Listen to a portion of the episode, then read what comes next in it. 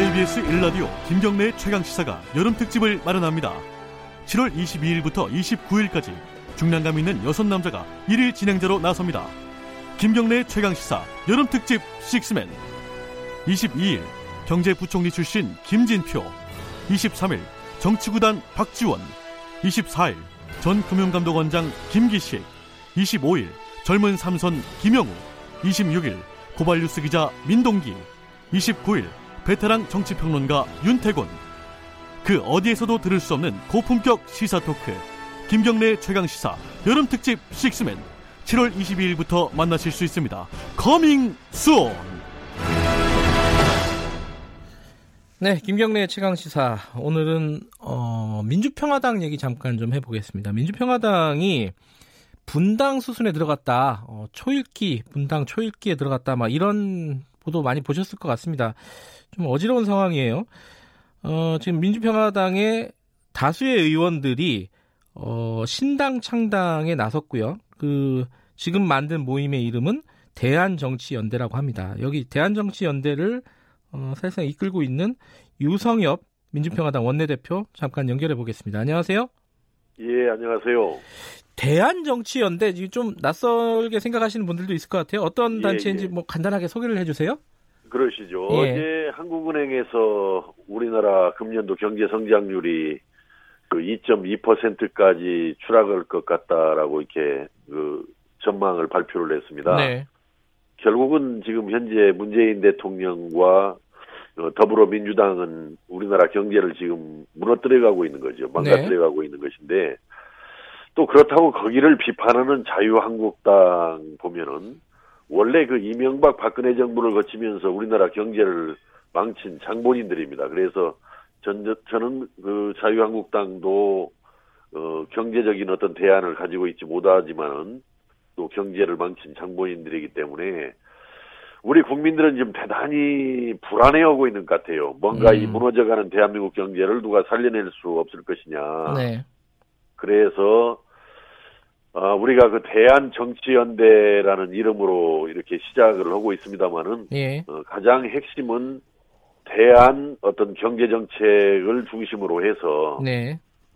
대한민국의 어떤 무너져가는 대한민국 경제를 살려내고, 국민들의 불안을 해소하고, 네. 또 국민들의 행복하게 살 수 있는 그런 세상을 열어가는 정치 세력을 좀 만들어갈 필요가 있겠다, 이렇게 해서, 예. 시작을 했던 것입니다. 예. 그 정치적으로 보면요, 지금 민주평화당이, 예. 결국 뭐 좀 쉽게 속된 말로 하면 깨지는 거다, 분당 수순에 들어갔다, 이렇게 봐도 되는 거죠? 그러지는 않습니다. 현재 아니에요? 더불어민주당과 그 자유한국당을 제외한 제3세력들이 지금 4분 5열되어 있고 좀 지멸렬해져 있지 않습니까? 네. 그래서 앞에서 말씀드린 국민들의 어떤 불안이라든지 고통을 해소할 수 있는 어떤 경제적인 측면에서의, 예. 그 대안 경제 정책을 중심으로, 네. 이 제시할 수 있는 이런 어떤 좀 새로운 어떤 제3의 신당을 만들기 위한 것이다 보기 때문에, 네. 무슨 민주평화당이 뭐 깨지냐 분당이냐 이런 것보다는, 네. 새로운 제3지대 신당을 만들기 위한 몸부림이다. 그 전환을 위한 몸부림이다. 이렇게 봐주시면 될 것 같습니다. 뭐 신당, 제3지대 신당이라 그러면은, 그러니까 당연히 이제 지금 민주평화당에서 대한정치연대에 참여하고 계신 의원들 말고도 다른, 예. 당의 의원들도 같이 합류하는 건가요? 앞으로 우리가 어떻든 국가적인 비전을 제대로 제시해 나가고, 네. 특히 또 아까 그 경제 문제 중심으로 정책들을 우리가 잘, 발굴해서 나가면은 저는 뭐 우리 정치권 내에서도 많은 참여가 있으리라고 예상을 하고, 또 정치권 밖에 계시는 그 외부에 계시는 분들도, 예. 관심을 두고 함께할 수 있으리라 이렇게 생각을 합니다. 근데 구체적으로는요, 바른미래당 호남계 의원 5명 정도 말씀하셨어요, 방송 인터뷰에서? 아니, 거기에서 뭐, 야, 뭐, 1-2명이냐, 뭐, 10명이냐, 뭐, 5명 이상이냐 해서, 5명 이상은 뭐, 충분히 된다, 이제 이런 이야기였지. 구체적으로 5명이다, 이런 의미는 아니고. 5명 이상? 그럼 더 많다는 거네요. 그죠? 이제 그 질문자께서 이제 그렇게, 예. 분류를 해서 이렇게 물어보시길래, 예. 5명 이상은 충분히 더 된다, 이제 이런 이야기였지. 근데, 예, 예. 5명으로 국하는 것도 아닙니다. 예, 예. 정동영 대표가 민주평화당 대표가 이런 인터뷰를 하는 걸 들었습니다. 당권파잖아요. 여기 이제 대한정치연대를 비판하고 있는 상황이고 이게 중진들이 이렇게 모여가지고 이합집산 그리고 바른미래당 중진하고 같이 뭐 신당을 창단한다 이런 식으로 뭘 만들어갖고 우리 정치사상 역사상 성공한 사례가 없다. 국민들한테 감동을 못 준다. 이거는 뭐 그냥 정치인들이 다음 총선에서 살려고 이합집산하는 것뿐으로 더 보이겠냐? 이 비판에 대해서는 어떻게 보십니까? 저는 그러면 이대로 가서 뭔가 국민들 호응이라든지 국민들 지지를 끌어낼 수 있을 것인가라고 되묻고 싶고요. 그러고 이것은 뭐 당권파, 비당권파 그런 문제가 아닙니다.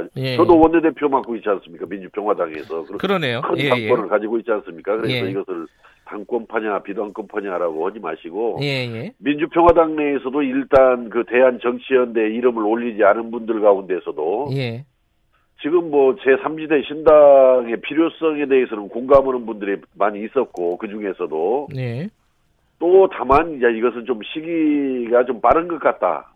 조금 기다려서 해야 되지 않냐 했던 것이지 제3지대 신당에 대해서는 정동영 대표마저도 뭐 궁극적으로는 동의하는 상황입니다. 그래서 우리가 볼 때는 이것은 무슨 뭐 당권파 비당권파로 나누어서 이것을 뭐 대립으로 갈등으로 보기보다는 어떻게 해서 제3지대 신당을 더 좀 적극적이고 능동적으로 만들어낼 것이냐 거기에 관한 하나의 의견 차이로 이렇게 보시면 되는 거지 저는 뭐 궁극적으로는 지금 현재 대한정치연대 이름을 올리지 않는 그 10분 외에 나머지 분들도 저는 다 함께하리라고 생각합니다. 다 함께하리라고 생각하기 때문에 이것을 뭐 어떤 분당, 분열, 대립, 갈등으로 봐서 이걸 바라보는 것은 너무 좀 좁게 바라보는 거다 이렇게 봅니다. 그 정동영 대표 말씀 한마디만 더 여쭤보면요. 궁극적으로는 아까 지금 대한정치연대에 동의할 것이다. 정동영 대표도 이렇게 말씀하셨는데 사실 지금 얘기하는 거 보면은 뭐 원로 정치인이 당을 흔들게 하고 있다. 이게 조금은 감정이 실려 있습니다. 이게 그렇습니다. 좀 사실과도 좀 다른 말씀이고 사실이 아닌가요? 조금 너무 예민한 말씀 아니었나, 너무 좀 예민해져 계신 거 아닌가 하는 생각인데 전혀 사실과 다릅니다. 그건 한마디로 이제 박지원 의원을 지목한 거 아니겠습니까? 그죠?